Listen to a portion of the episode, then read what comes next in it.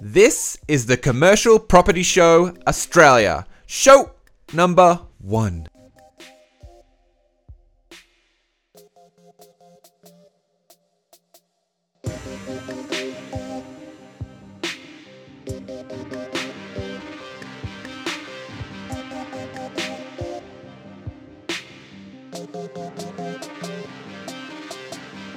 capital growth or cash flow, they're much the same thing. If you're putting money in your bank every month and able to spend that money or reinvest it or whatever, that's actually, to my mind, a little bit better than waiting, say, two or three years for some capital growth.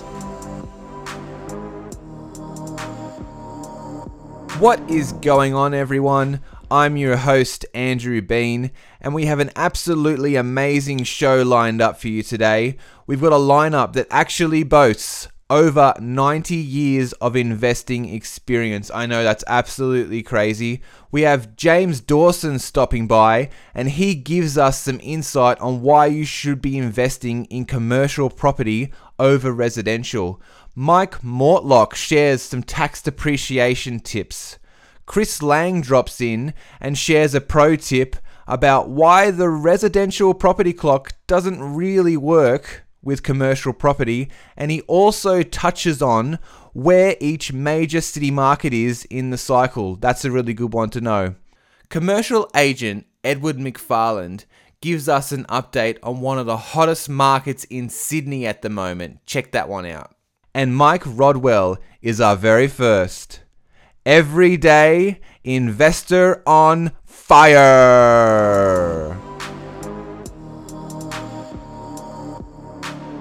Our first guest today is an educator and author. He has over 40 years of experience investing in commercial property, and he is the creator of the Commercial Property Cash Flow Blueprint course. It's Mr. James Dawson. How are you, James? Great. Thanks, Andrew. Great to be on. How are you? Very, very good. Thank you for being on the show. So, James, why choose commercial property over residential? I think primarily there's um, probably three or four basic reasons, and the number one reason that I find when people sort of open their eyes to commercial property um, over residential investing is the higher cash flows and higher returns. So, you know, basically positive cash flow uh, on a on a property that's potentially double or even triple what you may get from a residential property. Yeah, exactly. That's really really good. Australians seem to be a little bit skeptical about investing for cash flow. Um, in America, that seems to be the norm. Why do you think most Australians choose to invest for capital growth over cash flow? Yeah, I think, look, great question. I think uh, one of the things is that, you know, negative gearing and capital growth has sort of been banged into everyone over the years in the press and media and any, anyone talking about property is always talking about those two things. And essentially, when you look at it, capital growth uh, or cash flow you know, they're much the same thing. If you're putting uh, money in your bank every every month and able to spend that money or reinvest it or whatever, that's actually, to my mind, a little bit better than waiting, say, two or three years for some capital growth. But with commercial property, you can get capital growth as well. It's just all about the selection. But I think that's the thing is that, you know, that's been sort of banged into people. So they, they just ignore that cash flow side of it uh, until the crunch hits and they decide they haven't got enough cash flow. Yeah, exactly. And I guess uh, when you when you're investing for capital growth, you're, you're almost guessing a little bit there. But with a with the cash flow, you know what's coming in, so there, there's no guessing. Yeah, that's right. And actually, because commercial property investments are, are pretty, the value of a commercial property is pretty much driven by the rental income. You can actually pretty accurately, generally determine what the value of that property is going to be in a few years, and therefore determine what your capital growth um, may be. And also overlaying that, if you can select a property that's got some potential upsides that no one else has seen, uh, you can get fantastic manufactured growth. In fact, sometimes 10 years of capital growth that other people have missed out on in, in a couple of years. Yeah, wow. If you just choose the right property. That's right. So it's about, you know, sort of knowing what to look for before you buy, of course. And, you know, some properties, uh, that, you know, even I bought have had upside sitting there that have been there for probably 100 years and no one's in, even engaged them. And it's only when someone knows about how to do that that uh, you can then get the benefit of the manufactured growth. Yes, that's right. Like your butcher shop, that your, your first commercial uh, asset. That's right. That butcher shop in uh, Carrington, Newcastle, uh, I was checking that out the other day, and that had a massive backyard with a separate street access. And even the owners now, uh, after I sold it, you know, years ago, have failed to, you know, develop that backyard and are potentially missing out on, you know, hundreds of thousands of dollars in capital growth and also uh, perhaps some rental income. I feel like going to tell them about it actually next time I'm down there. yeah. yeah, fair enough. All right, yeah. James. So, where can people go to find out more about you? Yeah, so the best thing to do is go to James Dawson Property uh, website. I've got all sorts of blog posts and things there, and they can find out more about my courses. There's all sorts of links on there as well, and that's got some great general information about commercial property in general. Also, on Amazon, I have a book, uh, The Seven Day Weekend. It's all about uh, investing in commercial property for cash flow and, and growth. So that's a great uh, resource as well. It's actually a bestseller in its niche on Amazon, so that, that people like it. So it must be good. So uh, that's a great thing to have a look at as well. But obviously, the easiest thing is get online and, and perhaps check out my webinar. There's a link to that as well on my on my website. All right, excellent, James. Thanks for being on the show, mate. Fantastic. Thank you very much.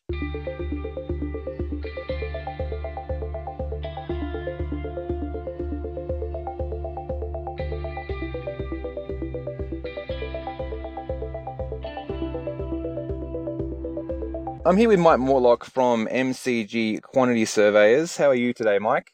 Very well, and thanks for having me on, Andrew. No worries, mate. We're just going to talk to you about some uh, tax depreciation today. Mike, when you're putting together a tax depreciation schedule, what are the differences between commercial property and residential property?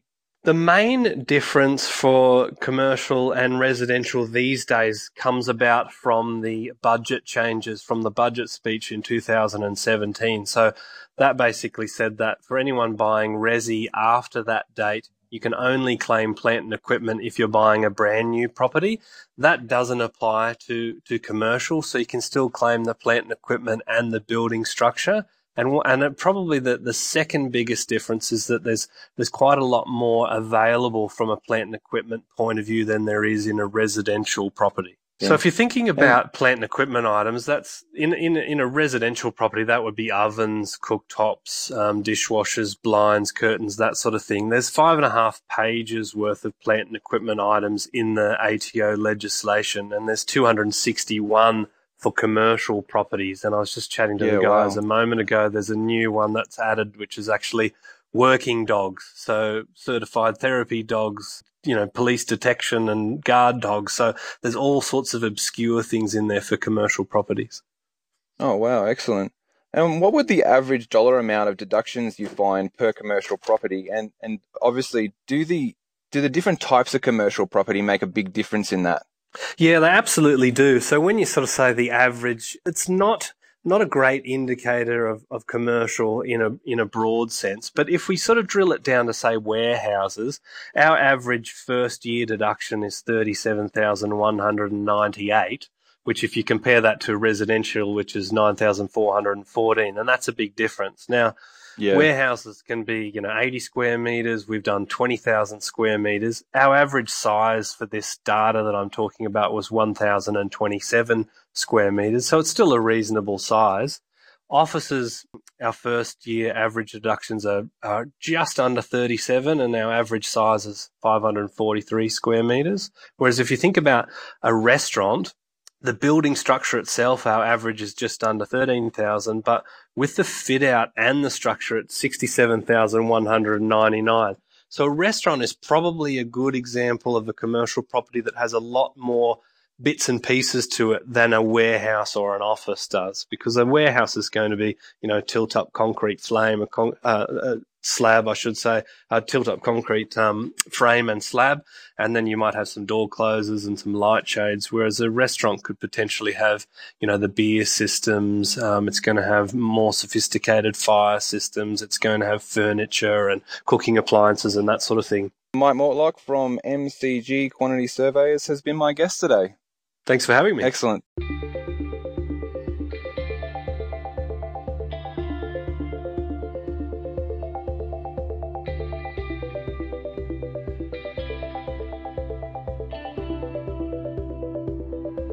My next guest is a mentor, coach, and advisor. He is a seven time best selling author and has over 50 years of investing experience. He is the founder of the Property Edge Australia. It's Mr. Chris Lang. How are you, Chris? I'm well, thank you. Excellent, mate. I'm very excited to have you on the show. Chris, it's common knowledge that real estate is cyclical. In residential property, many experts use what's referred to as the property clock to depict where each location is in the cycle. This one size fits all approach doesn't really work in commercial property. Can you briefly explain how commercial property cycles work and vary between the different sectors? Yeah, sure. Um, you're right. Uh, and even around Australia, the, the different markets are moving at different times. But uh, basically, the three sectors are offices, industrial, and retail. Now, the office cycle from peak to peak is traditionally about 18 years. And the reason for that is that from the time you think about building a new large office building to the day it opens is probably somewhere between four to six years. So they're, they're lumpy and the, the cycles extend. And so it's an 18 year cycle. Now, industrial seems to be around about nine years, and the retail cycle is about six years. So, in other words, for every office cycle, you might have three retail cycles. Okay. Now, when people talk about a market being in boom time, that's when all three cycles come together at the end and they're all rising at the same time, as opposed to retail, which will have a couple of peaks during a, a uh, an office cycle. So it's never easy. And look, I mean, when I say 18 years, it might be 16, it might be uh, 20, but just as a rule of thumb over the last 100 or so years. Now, things have changed a little bit. During last century, the cycles or the, the capital cities tended to boom and bust more or less at the same time. But we've seen with the global financial crisis that that has disrupted the different capital cities. And whereas Melbourne and Sydney are strong at the moment, Perth, Brisbane, and Adelaide or have been languishing. They're improving, but they have been languishing. So it's it, it's not clear cut, and you certainly can't um, have a, a, a, clock as a cycle. Um, you know, at the moment, Melbourne and Sydney markets, as I said, are strong. Perth's at the absolute bottom. Adelaide and Brisbane are improving. Okay, so could you potentially have an asset clock? Would that be a better way of describing it, or a sector clock? Um, well, look, possibly, but again, it's going to vary from capital city to capital city, and um, you know, I mean, for example, and, and because offices are by far the largest, that's probably the best gauge as to where things are at. Um, and with offices, you need a vacancy rate of between six to eight percent. It's a bit like unemployment. Unemployment is, or full employment is said to be around about five percent. If it's less than that, or unemployment rate is less than five percent, then you're starting to get pressure on wages and inflation and so forth. Any, any higher than that, the economy's languishing. So the same with offices. You need six to eight percent vacancy because there has to be, when the market's in balance, the ability for offices and companies to legitimately expand and contract and have space available to do that. When it's less than six percent, it, it's putting pressure on rents because there is not a lot of choice for people to um, to relocate. And if it's more than that, then it's very much a tenant's market because they can pick and choose. Now, Melbourne and Sydney are around about three and a half to four percent. Now, okay. normally that, that would be putting a lot of pressure on rentals, but and the reason for that is that there hasn't been any pre-planning. It's it's just declined and declined. As I said, it's a four to six year period from thinking about building to opening the doors. So, what generally happens in in in last century was vacancies would get low like this, then all of a sudden everyone would decide now's a good time to build. This time round, um, and particularly in Melbourne and Sydney, Melbourne's had Docklands, Sydney's had Darling Harbour, where a lot of traditional CBD offices have decided to decant some of their admin and database requirements to Docklands and Darling Harbour, where they don't need to be right in the CBD. So there hasn't been this this surge of redevelopment or, or, or scramble to redevelopment right in the CBD, and also in this current building, and there are a lot of cranes on the horizon in, in both capital cities, but this time round, whereas previously it's been what's called speculative building, in other words, they would build and, and believe the tenants would come. This time round, you've got a pre-commitment of 65, 70% before they even start. So yes, the vacancies are low, and yes, there's, there's space coming onto the market, but it's already pre-committed. Whereas Perth, see, and I don't know whether I'm based in Melbourne, but I don't know whether we're Victorian in name or Victorian in nature, but Melbourne never reaches the the heady heights that Brisbane and Perth does, but nor does it plumb the depths. I mean, um, Perth's vacancy rate got up to 22%. Wow. So, I mean, and currently it's, it's in fact, I think you've got about 23, 24, but currently it's running about 20. Brisbane is now, it's come down from about uh, 15 to 11. Um, Adelaide's still hovering around 13. Canberra's about 10. So you know, as I said, no longer are the capital city markets operating in sync.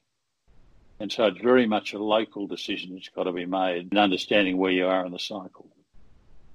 Okay, so broadly speaking, Chris, where are the different capital cities in each current cycle? Well, as I said, I, I would say Perth is now about to bottom out. Um, there okay. has been, uh, and I'm talking about the office, which is sort of the, the leading uh, sector in, in, in the health of, of, of the capital city commercial market.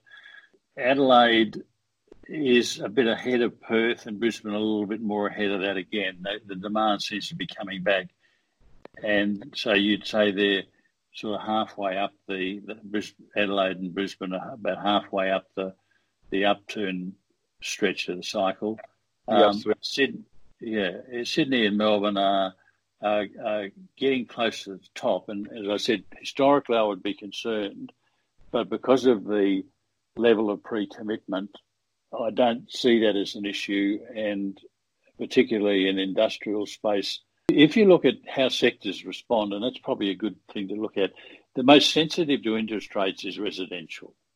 Yep. As soon as interest rates go up, um, the residential sector suffers. Now, retail is much the same because if people are concerned about their home mortgage, they stop stop spending. But retail's sort of almost been in sale mode since since the global financial crisis, and it's it's it's not a very healthy sector at the moment. As you saw, there's you know numbers of, of shops or chains closing their their outlets. Yeah. Industrial has been generally running about six months behind retail because that's where retailers store their stock. So if retailers are suffering, then industrial starts to suffer.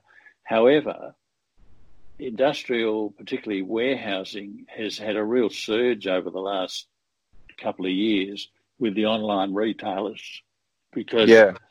uh, they don't need shop fronts. They just need storage. They just need somewhere to quickly dispatch the merchandise that people buy. And so mm-hmm. industrial has been strong and it's probably strong around Australia because everyone around Australia is buying online and that's, that seems to be growing. So the industrial seems to be even rather than have a disparity as the office markets do in the different capital cities. And do you see the industrial market continuing like that in the future? Yes, I would for the foreseeable future. It it seems we're not going to see a decline in the in the demand for online uh, merchandising, and therefore, from a, a warehousing point of view, as opposed to a manufacturing point of view, I see there there is going to be strong demand Fantastic. All right, Chris, where can the listeners go to find out more about you? Well, one of the things I offer my clients is access to what I call my nine step investment formula. Yep. Um, and we haven't got time really to cover that here today, but a little while ago I, I gave a keynote address to uh, 1,200 delegates at one of Steve McKnight's mega conferences. And I make a copy of that available to my clients. And what I'd be prepared to do is to, and that's $67. What I'd be prepared to do for your listeners is make it available at a dollar just so that they can get an overview of what's involved and and then if they want to take things further that's entirely up to them Yeah, wow, that's an absolutely amazing offer. Thanks so much for that. Chris Lang has been my guest today. Thanks, Chris, for being on the show. it's my pleasure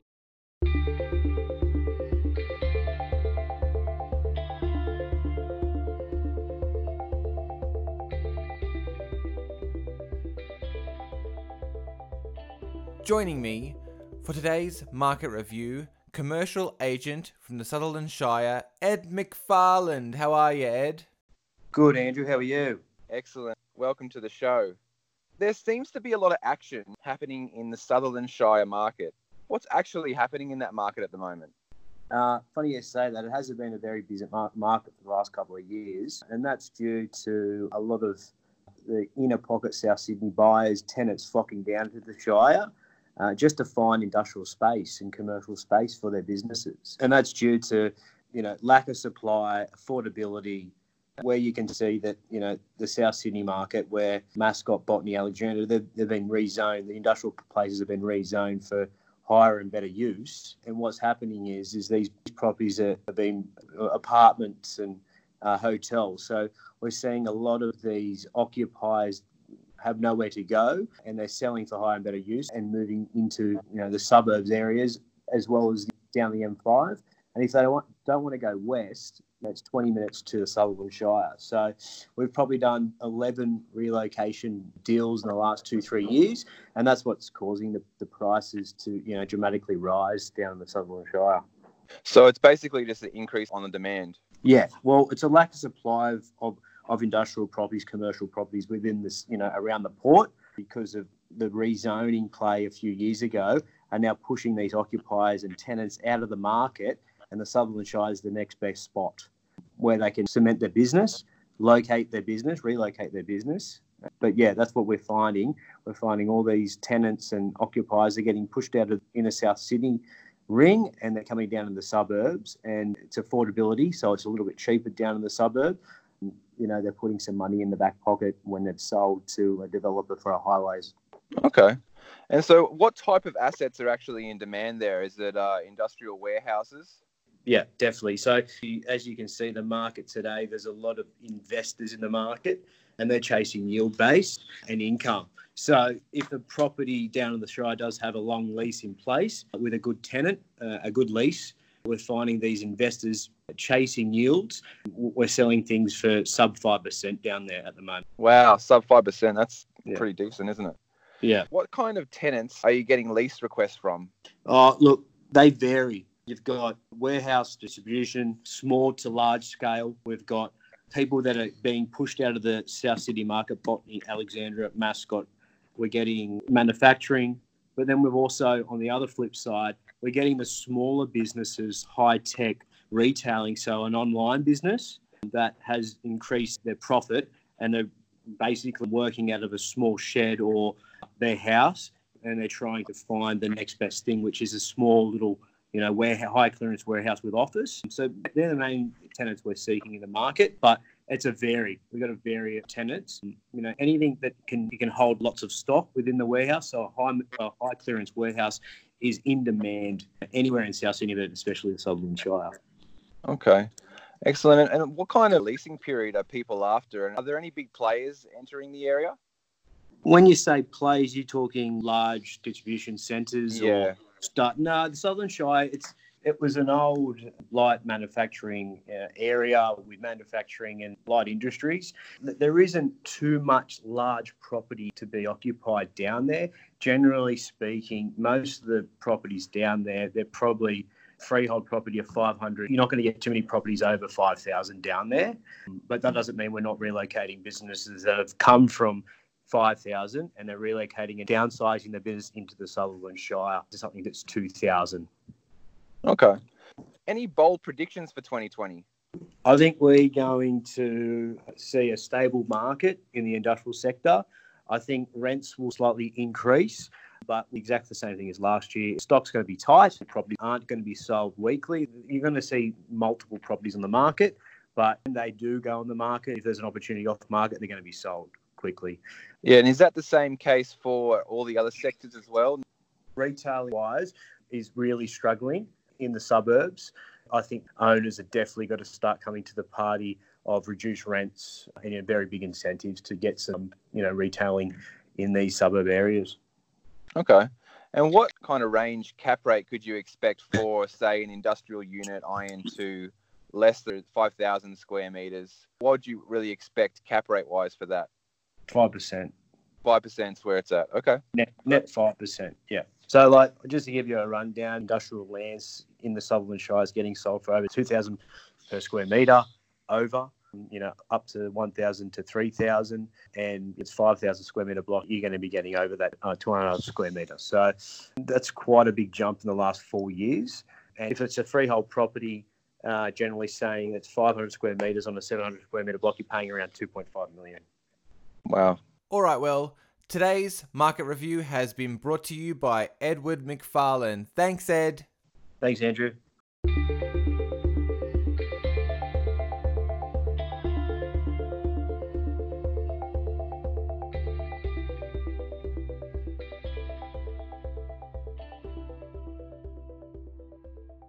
Mike Rodwell is our everyday investor on fire today. How are you, Mike? Hey, Andrew. Going well, thanks. How you doing? Excellent, mate. In this segment, I throw rapid fire questions at everyday investors who are living proof that commercial property is for all Australians and not just the super rich. Are you ready to go? Yep, let's do it. Mate, so why did you choose commercial property? Number one reason was positive cash flow. Uh, after some experience investing in the UK in residential property and predominantly focusing on cash flow positive properties, I came back to Australia and I just found that the residential market was far more competitive and difficult to find the properties that would give me the cash flow that I wanted. So that would be the primary reason. Yeah, fair enough. Excellent, mate. And what assets do you currently own?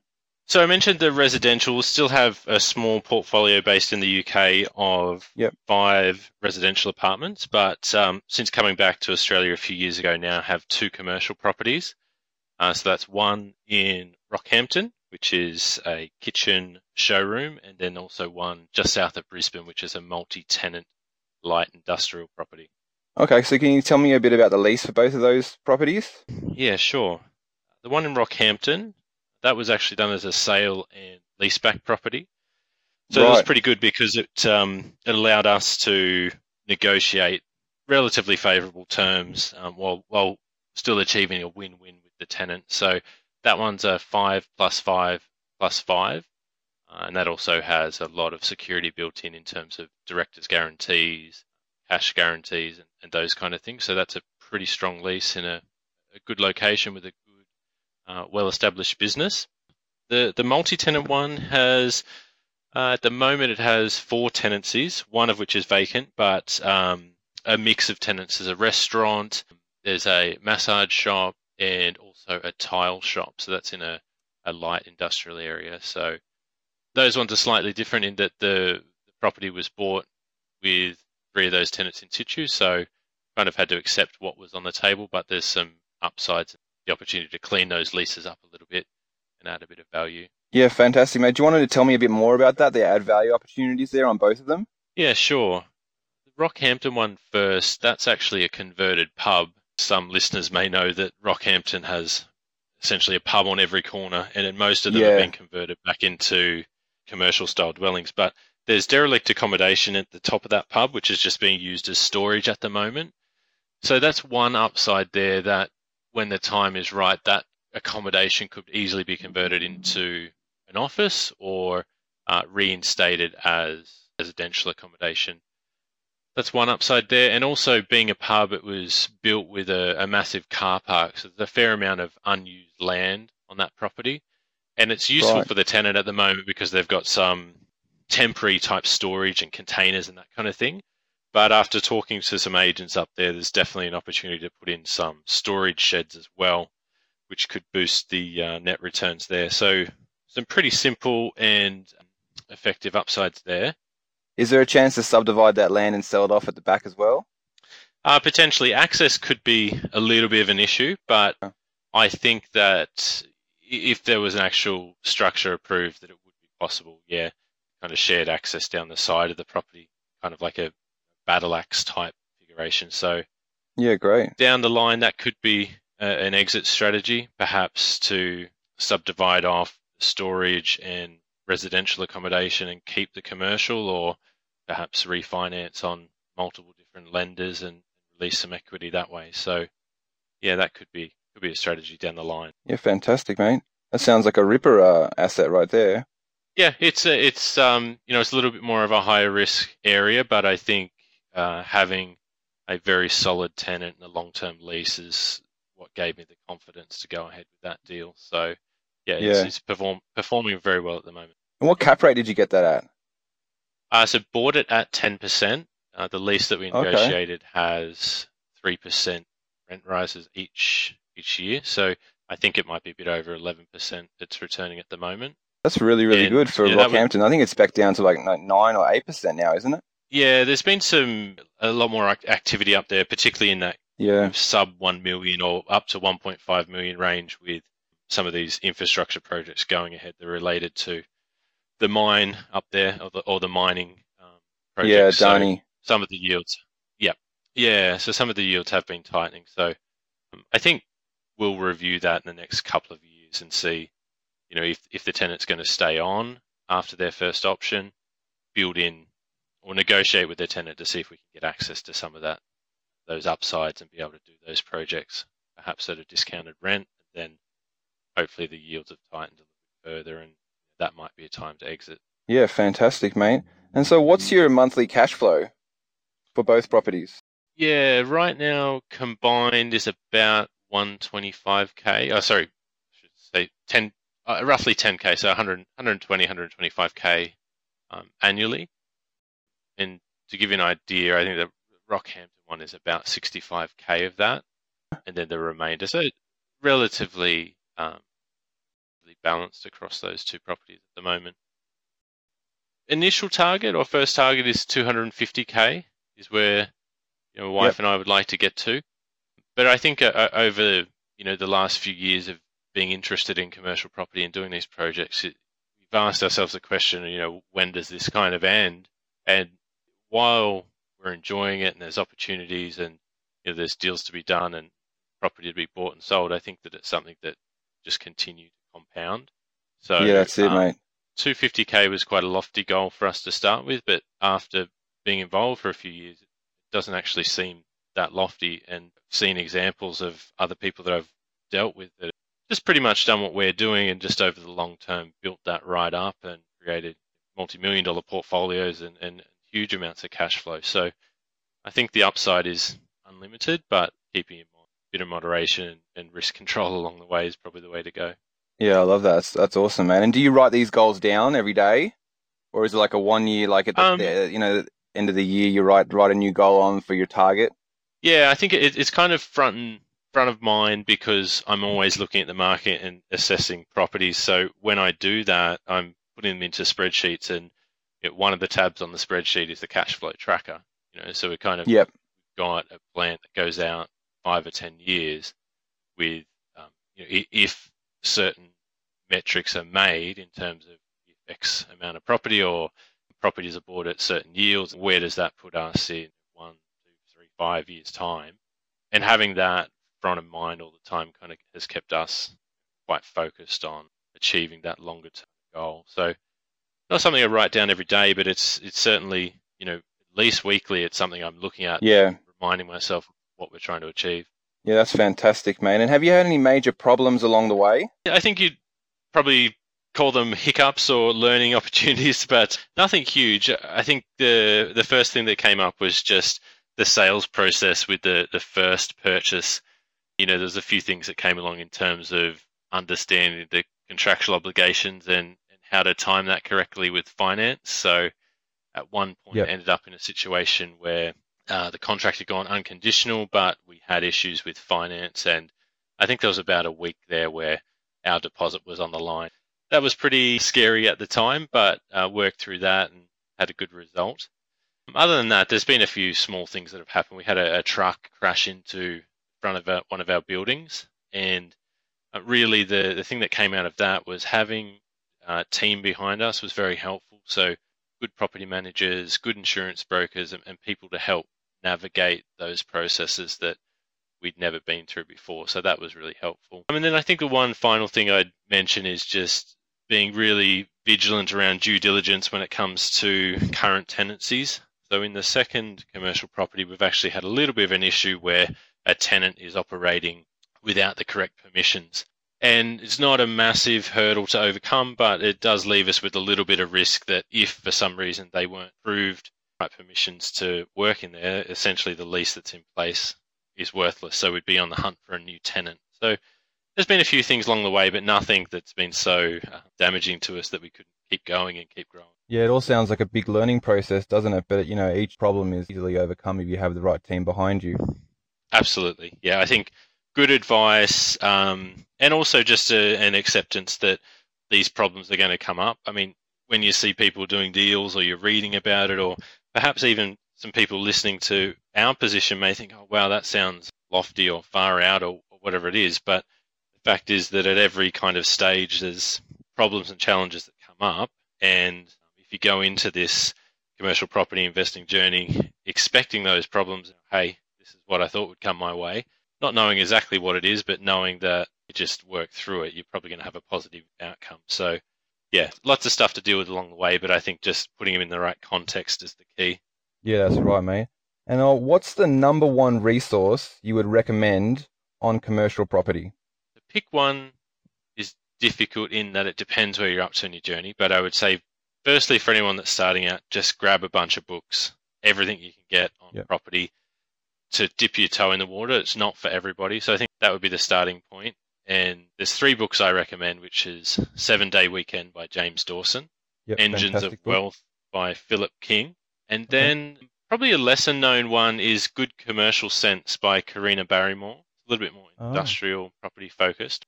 You know, I read those three books. Actually, I read another one. It's Chris Lang, I think. that Yep. has a book. Chris Lang, commercial property made easy. Yeah, yeah, yeah.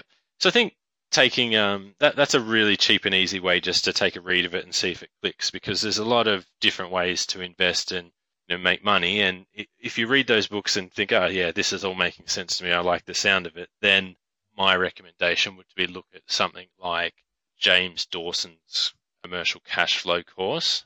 And Yep. that's a course that that I've done. I've met a lot of people through there. And you know I was pretty skeptical and I have been very skeptical of different educators throughout the the journey of my investing career and this one's turned out to be really really great stand up guy knows his stuff and can really get you kind of feeling a lot more comfortable in commercial investing so I definitely recommend taking a look at that I definitely confirm that J- James Dawson is the real deal. I'm also a student of his. That's how we met. So, yeah, he's uh, he is uh, an absolute all star at commercial property. What's what's the one skill or attribute you need to be successful at commercial property? uh, propensity to take action Yep.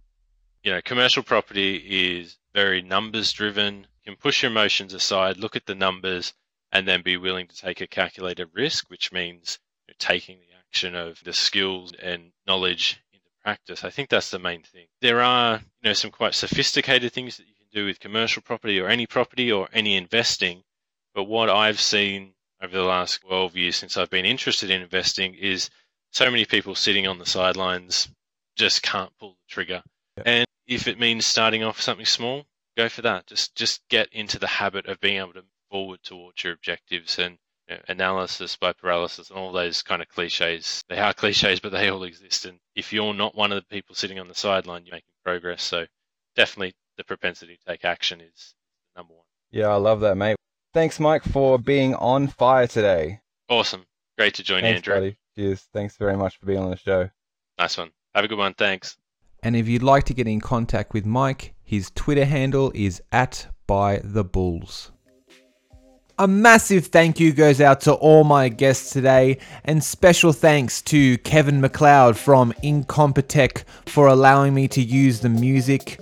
Please, please, please remember to subscribe, rate, and review. And in the words of Grant Cardone, success is your duty, obligation, and responsibility. I'll see you in two weeks. This has been a Developer Life production.